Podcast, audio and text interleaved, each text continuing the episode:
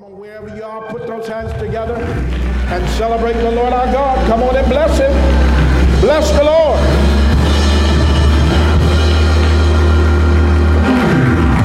Hallelujah. While we are yet standing, I would that you would open your Bibles to the book of Nehemiah. Amen. We're going to uh, traverse the book just a little. Nehemiah chapter 1, we'll launch from there, verses 1 through 3, and then we'll travel over to chapter 2. Maybe be stationary for a moment in verses 1 through 6. I'll repeat these again. And then chapter 6, verses 1 through 3, and conclude in 15 and 16. As I have said, I will repeat them again. Won't you turn to somebody and say, Did you hear what he said? Mm-hmm. Nehemiah chapter 1, verses 1 through 3. These, or the words of Nehemiah, the son of Helkiah. And it came to pass in the month Chisleu, in the twelfth year, as I was in Shushan the palace that Hanani, one of my brethren, came, he and certain men of Judah. And I asked them concerning the Jews that had escaped, which were left of the captivity, and concerning Jerusalem. And they said unto me, The remnant that are left of the captivity there in the province are in great affliction and reproach. The wall of Jerusalem also is broken down, and the gates thereof are burned with fire. Chapter 2, verses 1 through 6 reads as follows. And it came to pass in the month Nisan, in the 12th, excuse me, in the 20th year of Artaxerxes the king, that wine was before him. And I took up the wine and gave it unto the king. Now I had not been before time sad in his presence. Wherefore the king said unto me, Why is thy countenance sad, seeing thou art not sick? This is nothing else but sorrow of heart. Then I was very afraid and said unto the king, Let the king live forever. Why should not my countenance be sad when the city, the place of my father's sepulchres, lieth waste, and the gates thereof are consumed with fire? Then the king said unto me, For what dost thou make request? So I prayed to the God of heaven, and I said unto the king, if it please the king, and if thy servant have found favor in thy sight, that thou wouldest send me unto Judah, unto the city of my father's sepulchres, that I may build it. Verse 6. And the king said unto me, the queen also sitting by him, For now, for, for how long shall thy journey be? And when wilt thou return? So it pleased the king to send me, and I set him a time. Praise the Lord. And I set him a time. Let's go to chapter 6, verses 1 through 3, and then we'll conclude there in 15 and 16. Chapter 6, verses 1 through 3. Now it came to pass when Sanballat and Tobiah and Geshem the Arabian and the rest of our enemies heard that I had built the wall and that there was no breach left therein, though at that time I had not set up the doors upon the gates, that Sanballat and Geshem sent unto me, saying, Come, let us meet together in some one of the, of the villages in the plain of Ono. But they thought to do me mischief. Look at this unravel. And I sent messengers unto them saying, I am doing a great work so that I cannot come down. Why should the work cease whilst I leave it and come down to you? Mm, mm, mm, mm. We're going to conclude in verses 15 and 16. Hear the story. So the wall was finished in the 12th and 15th and the 5th day of the month Elul in 50 and 2 days.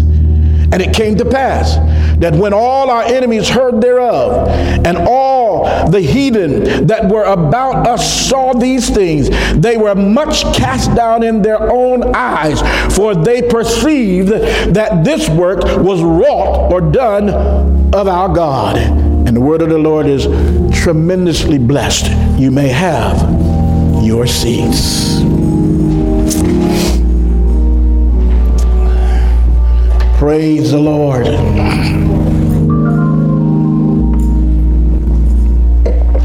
On this morning, we are going to conclude, if the Lord says the same, this part three of the subject maintain your good works.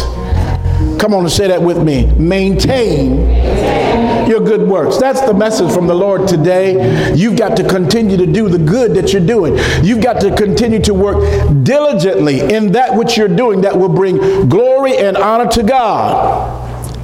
For whatever brings glory and honor to God is ultimately good for you whether you can perceive good in it or not. Because Romans 8 and 28 says what? How many things? All. Things work together for the good for those that love God and are called according to his purpose. Come on, somebody. Somebody give God praise. Look at somebody and tell them it's working for your good. It's working for your good. Maintain your good works. In life, nothing, did he say nothing? In life, nothing will ever turn out like you expected unless you monitor it, inspect it, and at the necessary time and in the way that God would have you correct it. It is required. It is necessary. You must monitor your relationship with one another. You must monitor your relationship with God to make sure that everything is fine tuned and in order. Good doesn't always just happen. Success is never an accident. I said success is never an accident. Ah. I have a saying, and the saying is if you don't inspect, then you should not expect. if you if you don't check it out, if you don't examine whatever it is, uh, check it out. Try baking a cake and don't check on it for three, two and three, four hours. It could be the end of everything, including your life. You won't have to worry about how it tastes because you'll never get to taste it. Is this making any sense to anyone? It is unusual for anything to continuously operate without the need of giving attention to it. Hear me? I just gave an example about a cake, but uh, let me deal with the men because, you know, we're more mechanical. Can you imagine uh, getting the car of your dreams, whatever it is, you, you, you can imagine it, and driving it or attempting to drive it for an entire year without changing the oil, without checking the tire air pressure? Watch this. Try going as long as you can without checking or putting any gasoline in it. You won't get very far. And so the things that we set out to do, our assignments, whether it be relationship, whether it be fixing or completing or creating, whatever it is, if you do not inspect, you should not what? Expect. If you're going to maintain your good works unto God, it is absolutely necessary that you have a checklist. Here's mine. Do you have your checklist? It's called the Holy Bible, the written word. And then there's another way that God gives you a checklist or reminds you, and that's through that Rhema ear that he gives that he'll speak in an instant. He'll speak when you don't expect it. He'll speak when you pray and ask for a word. Watch this. He'll speak when you don't know to ask for a word. When there's impending danger around a corner. You didn't know to ask. You didn't know to pray. God will send a warning some kind of way. He'll speak to your heart. He'll put a blockade in front of you. See, that's why you've got to learn not to curse every blockade that comes your way. Sometimes it's trying to slow you up. Sometimes it's trying to bring you to a stop. That God knows what's in front of you, and you don't need to see that trying to help somebody. That's why the Bible lets us know that when we pray and when we talk to God, the leading thing that we should say, Father, thy will be done. Thy will be done. And so I love this story. It's been a while since I uh, taught or preached from the book of Nehemiah. I encourage you to read the entire book. There's so many nuggets there, so many things that we need to know and understand. It'll bless you real good, the book of Nehemiah. But there are several uh, things that excite me about the story of Nehemiah specifically, which I feel uh, should also excite and would encourage you. Number one, it shows, it proves that God can and will use anyone. Did he say anyone? Anyone, regardless of your social status or standing, regardless of your economic means or standing, regardless of your ancestry. in order to perform a great thing. He will use you. How do I know this? The Bible lets us know that Nehemiah's occupation was a cupbearer. He followed the king around. Whenever the king wanted a drink of wine, he was there to, first of all, before he poured the wine for the king, he had to taste the wine to make sure there was no poison in it. It was a dangerous job because the kings had enemies. And you never know when one might slip up and put something in his drink or in his food. How many will take that job? What's minimum wage in Connecticut? $12? Oh, they gave y'all a raise? That much, huh? $12. How many would take that job? You know that there's a good opportunity or a good chance that there might be poison the drink that someone wants to kill the king and you have to drink it first. King stands back and says, Well, if he live, I guess I'll have a little drink. But God will even use a cupbearer. Anyone. Uh, I know this is right. And I want you to know and understand today that I know that the promises of God the Bible, and it is promised to Abraham's seed. Talk about pedigree, talk about genealogy. You want to be in this promise? You must be of Abraham's seed. But I'm not worried about that because the Bible lets me know that I am Abraham's seed. I don't live in Jerusalem. I think I've been to Judah. I've been to Bethlehem and those places. But that's not where I'm from. I'm not from that lineage, but yet I'm still Abraham's seed. Come on, somebody ask me how. The Bible says in Galatians 3 and 29, it says, And if he be Christ, Apostrophe S. That's possession. If ye be Christ, then are ye Abraham's seed and heirs according to the promise. Hold up. I got to shout right there. Whew.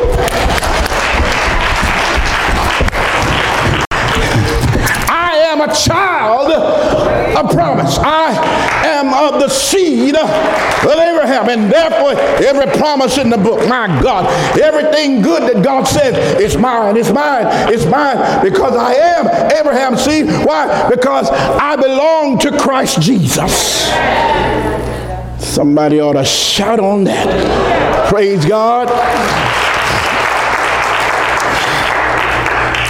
And another thing that I learned from this powerful story, my goodness, uh, Nehemiah had a desire to do something and he went about it in the right way to get it done. Watch the lesson that I've learned. I want you to get this. I, I want you to get this. And that is if you can perceive it and believe it, if there is any honor in it, God will help you to achieve it if what you want to do is an honorable thing, and if it'll bring glory to God, then God will help. Oh my God. I said, God will help you to perform it. You gotta get this, people of God. Is it honorable what you desire? Is the approach or the way in which you want to go about obtaining it, is it honorable? Because if it is, God will help you perform it.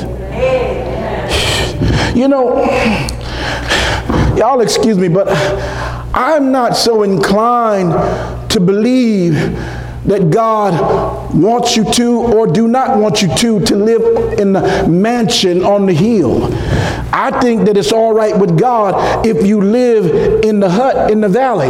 But what's really important is that you live for him whether in the mansion or in the hut. Because here's another reality.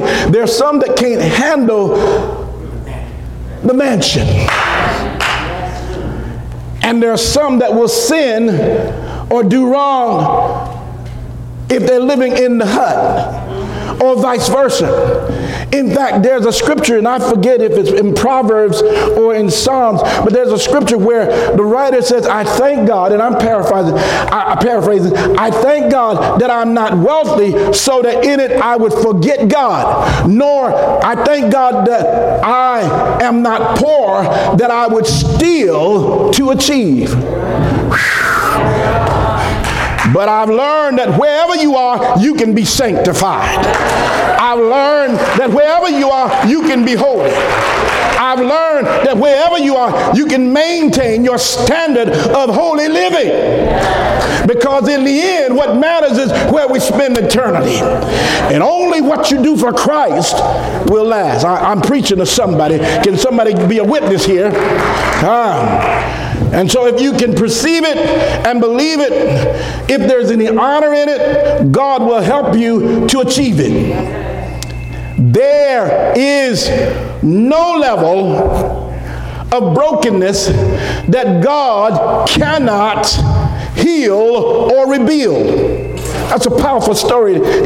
You you don't have anything that's so broken or messed up that God can't put it back together again.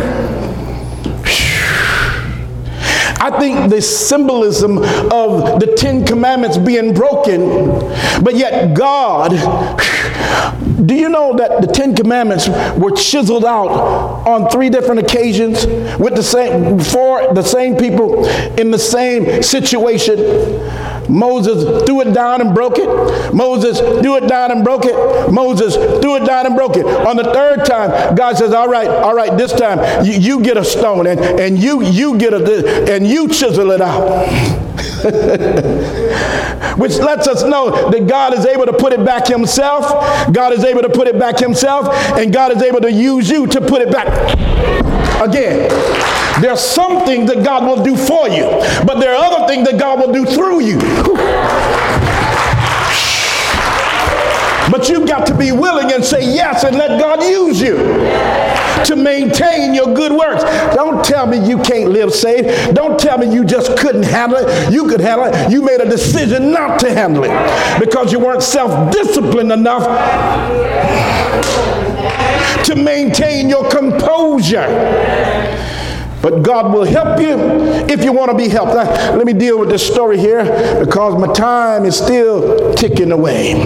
In the story here, at the beginning, at the onset, Nehemiah was talking with his fellow Jews in a place called Shushan, Shushan where the palace was. They had gone there, uh, obviously, to rest or to deal there. The kings had many different palaces and places that they would relax at. And so, at this particular time, they were there in Shushan, whereupon some of the brethren from Jerusalem came up and uh, Nehemiah asked them, Well, how's everybody doing?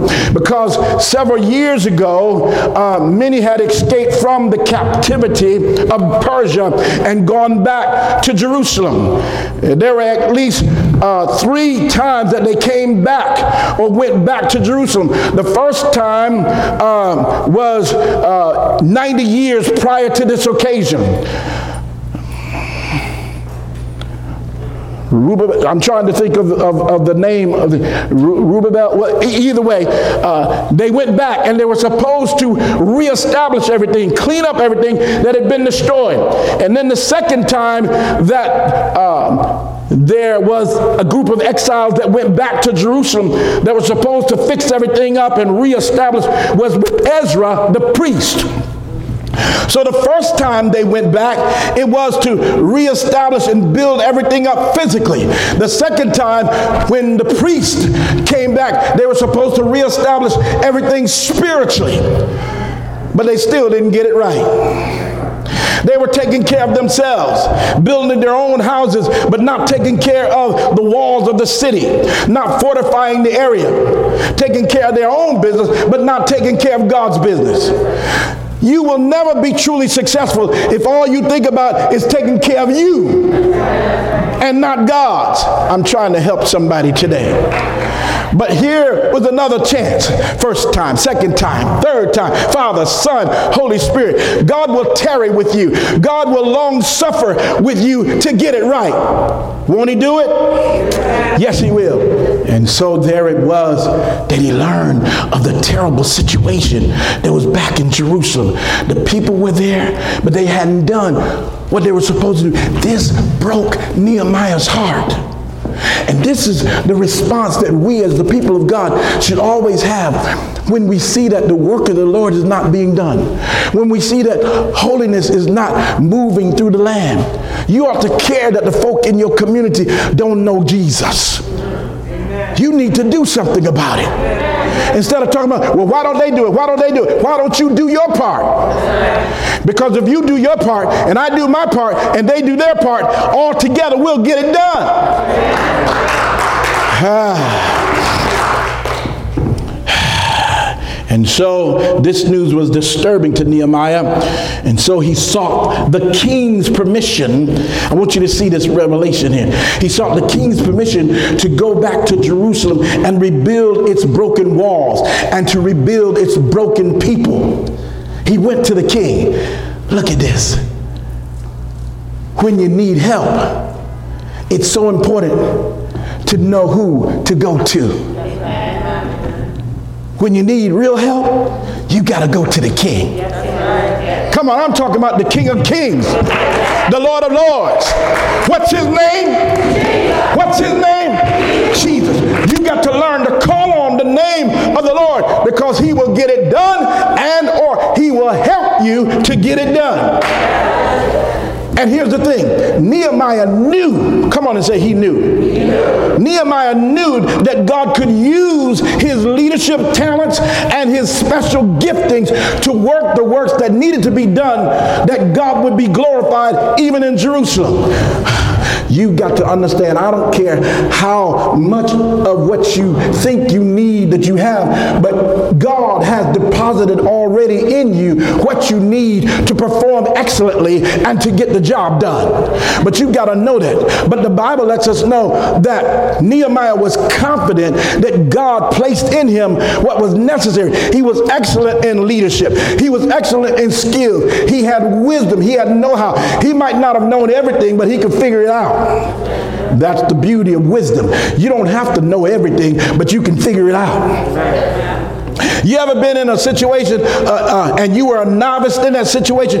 You had never encountered such a thing, but you looked at it, you examined it. You said, Lord, if you just help me. And all of a sudden, thoughts start coming to you. And you put your hand to the wheel. You put your hand to the plow. You put your hand, my God, in the midst. And things began to work out. That's how you got to tackle that problem that you're dealing with. But you got to know to go to the king. You got to know who to call when trouble comes. Is this blessing anybody? Nehemiah sprang into action when he was confident knowing I can do this. And even if I can't, the God that lives in me can. I'm willing. And you present yourself a living sacrifice, holy, which is acceptable unto God. Come on, somebody, step forward. He, he sprung into action. Can I tell you something? That thing that you're looking to get done, and you try to look out and see somebody in this one and that one. First thing, you got to start someplace. You start in faith.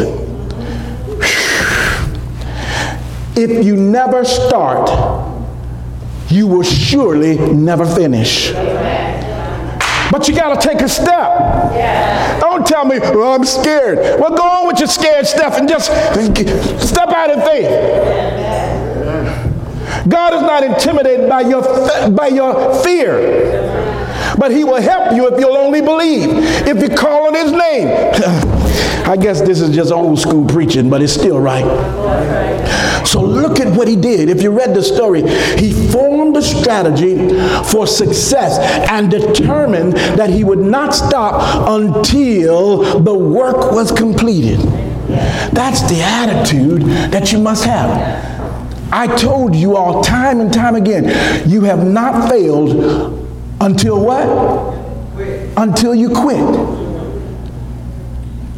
I don't care, well, I care, but if you fall down seven times, you're not a quitter as long as you get up seven times. Look at somebody say, Get back in the race, get back in the race.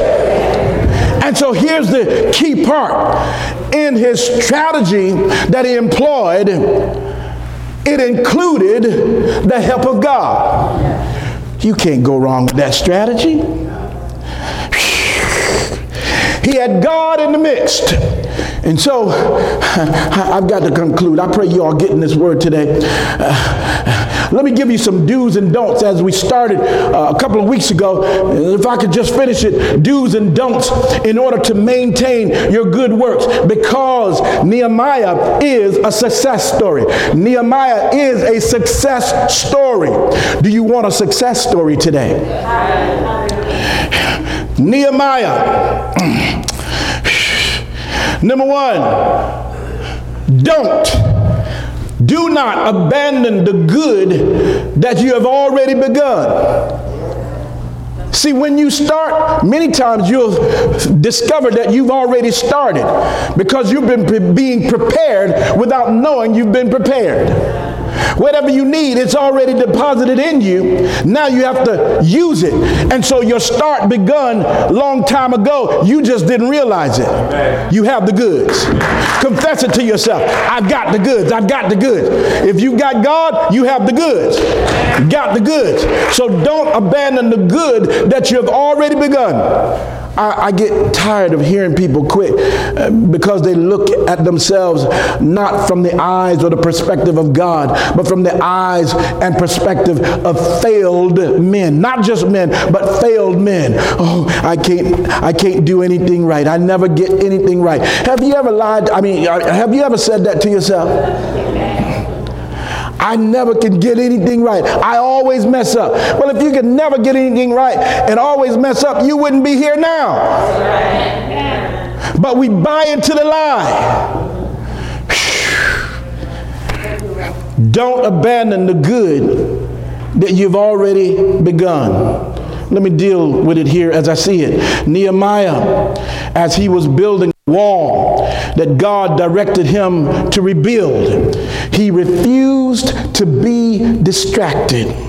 Oh, the enemy will try and distract you. Whatever good you desire to do, the enemy will try and distract you. The Bible says that Sanballat, Tobiah, and even others tried to stop him. Listen, if you know the story, watch this. They tried insults, they tried ridicule, they even threatened them, and they even tried to sabotage the work. You ever had anyone absolutely, and you know, they smile in your face all the time while trying to take your place? Backstabbers. Mm-hmm. Mm-hmm. You know I love. Why don't you just let me help you? All along, they're putting poison in your drink. Come on, cupbearer. They'll even come with the, you, you know, they don't really love you. you. Only I really care for you. Only, you know, it's just me, just you and me. Liar, liar, parents on fire. Sabotage. While you're not looking, they're undermining you. That's why you got to learn to hear God rather than people. Because by visual approach, it looks like they're on your side because they're dressed right. They smile at the right times. They even give you gifts on your birthday. But the power is in knowing by the Spirit of God who's with you and who's against you. I don't care how many times your enemies smile in your face and tell you correct, true things as is convenient to them, you better hear the Spirit of the Lord. We're living in a day that you've got to hear and know the voice of God over man. Say, come on down, Nehemiah. We want to talk. You just lying. You want to get me to stop the work. And tell me something. Listen to the ridiculousness of the enemy. They say, come down, stop the work, come down and talk to us. Can I ask you something? You asking me to come down. Why does everybody have to stop working just for you to talk to me? Something fishy up in here. If it doesn't, no, no, what is it? What they say? If it quacks like a duck, walk like a duck, what is it? It's a duck. Call it what it is.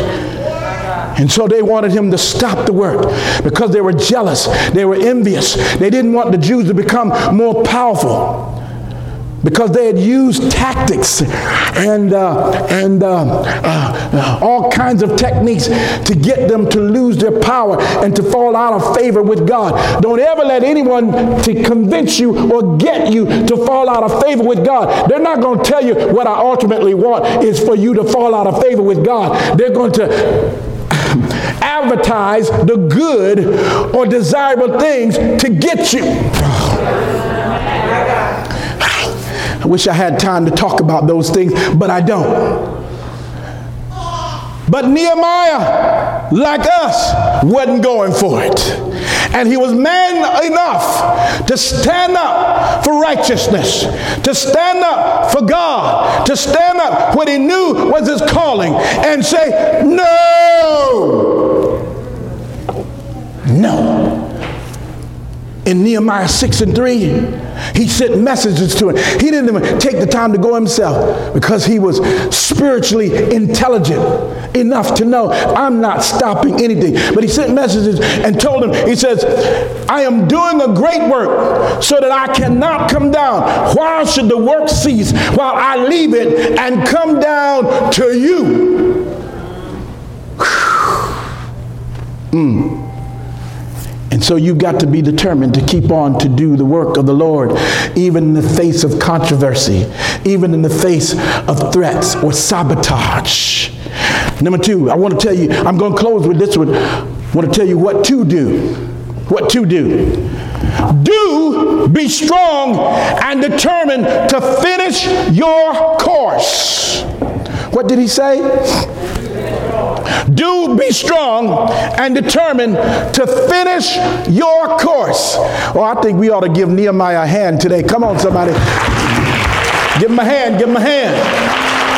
Listen, 2 Timothy 2 and 1 says, Thou therefore, my son, be strong in the grace that is in Christ Jesus. And I like verse 3 there where it says, Thou therefore endure hardness as a good soldier of Jesus Christ. Listen to me. Temptations will come, challenges will come, sabotage will come, these things will come, storms will come, tests will come, but you must be self disciplined disciplined. It's so important that you get this. It's so important. You must be self disciplined. Yes, the Spirit of God will lead you, the Spirit of the Lord will speak to you. But if you're not self disciplined, you will simply discount what the Lord God is doing in your life and what He's saying to you. So, people of God, I come to tell you today, you must be self disciplined and committed. Come on and say, self disciplined and committed to your cause and your course as an individual because you can't always be in the church where it's easy to praise God. Sometimes you will be in diverse situations where it's difficult to praise God. But if you can get your breakthrough, if you can be self disciplined enough to praise God anyhow, help will come, deliverance will come. But you've got to be self disciplined. You've got to get yourself under control. Come on and say self discipline. We are living in a day that discipline is no longer respected or rewarded in society. The society don't care nothing about self-discipline. In fact, they will tell you if it feel good, do it. They will tell you if it feel good and the one that you're doing it with feels good and y'all don't have a problem, keep on doing what you're doing no self discipline. But you've got to learn to say no to sin. You've got to learn to say no to the enemy. You've got to learn to say no. Oh, my God, my God.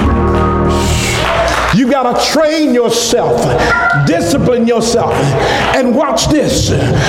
The truth of the matter is, you know when you need to say no because the Holy Ghost will not allow you to walk ignorantly. But here's the situation God is not going to wrestle you down to the floor and say, Didn't I tell you to say no? Didn't I tell you not to do it? I remember, see, God won't do what, I can't talk about you, but God won't do what my parents did when I got a whipping. My daddy used to whip me real good, and I deserved every one of those beatings. And you know, I know y'all y'all go to timeout. There was no timeout. It was belt time. it was it was extension cord time. It was beating time. Y'all heard about Miller time? No, no, baby. It was beating time. You, you remember the switch? You remember the switch? I, I remember that my, my grandmother would say, when you act up, she said, go out there and find me a switch. Y'all don't know what I'm talking about. And watch this. When you went out and looked for a switch, you better not bring no little twig up in here When you bring a little twig, No, no, no, no, baby. No, no, no. Go and get that limb off the tree.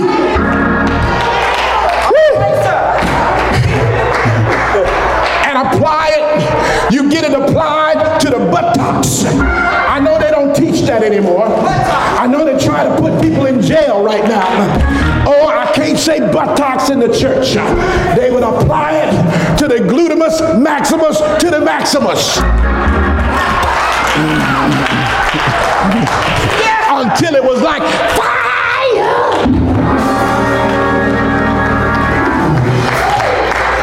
And the Bible lets us know that that's a way of correction. I didn't say nothing about killing nobody. As you can see, I'm still here. I'm still alive. I don't walk with a limp. I don't drag a leg. But because I got a whipping, I still got a leg. Y'all don't know what I'm talking about. Yeah. I know that the scripture is incorrectly quoted. Spare the rod, spoil the child. That's not a scripture. It's a right saying, but it is descriptive of a true scripture that means the same thing. Let me get back on track. So, see, our parents would say, if you can't have no self discipline, I'll give you. The Bible says he hoped us. He hoping us. Well, our parents back then would hope us, help us. Oh my God.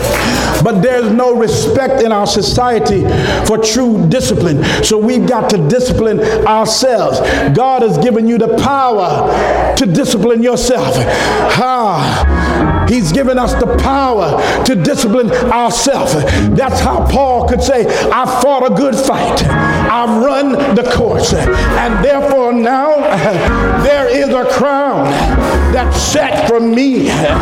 Not only for me, but for each and every one of you that discipline yourself, that walk by spirit and not by sight, that trusted God and brought yourself under. I'm trying to help somebody understand Bible, the Revised English Version says, Paul says, but I discipline my body and keep it under control, lest after I have preached to others, I would be disqualified. Paul says, I've got to live this word that I preach about because I don't want somebody after hearing the powerful word of God, I know it's true, then to see me later acting the fool.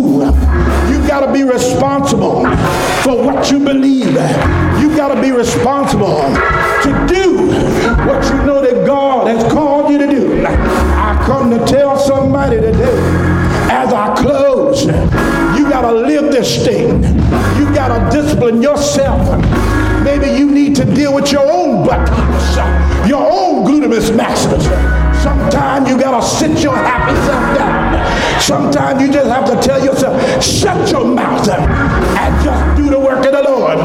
Sometimes you got to learn to ignore the naysayers.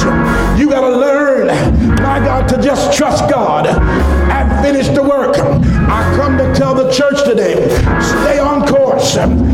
My God, my God, there's still many souls that need to be reached.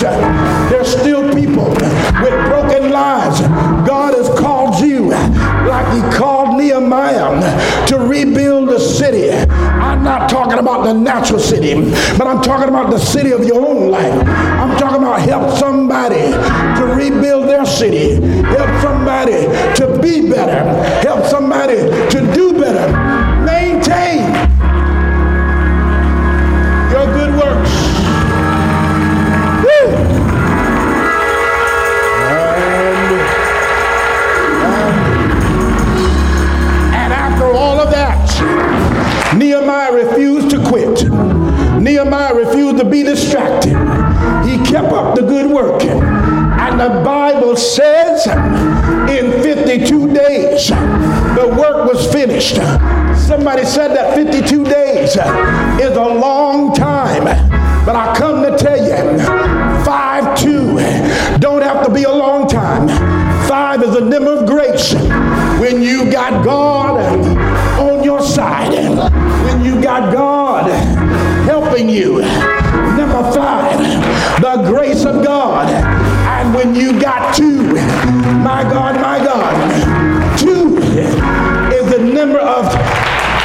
hallelujah.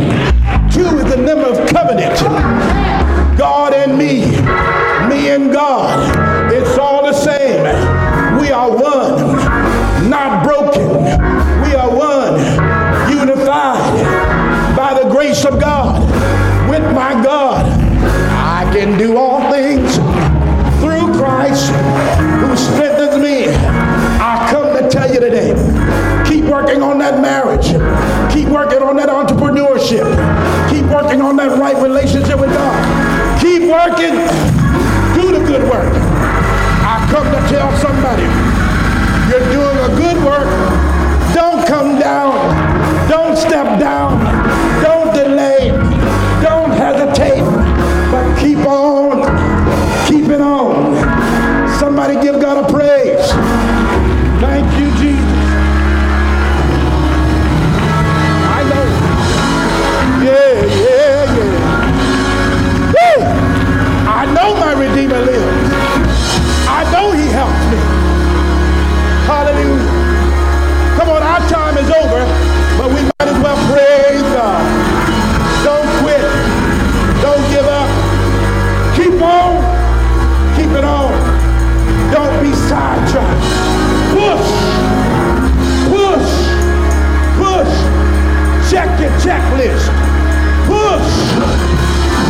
Check on it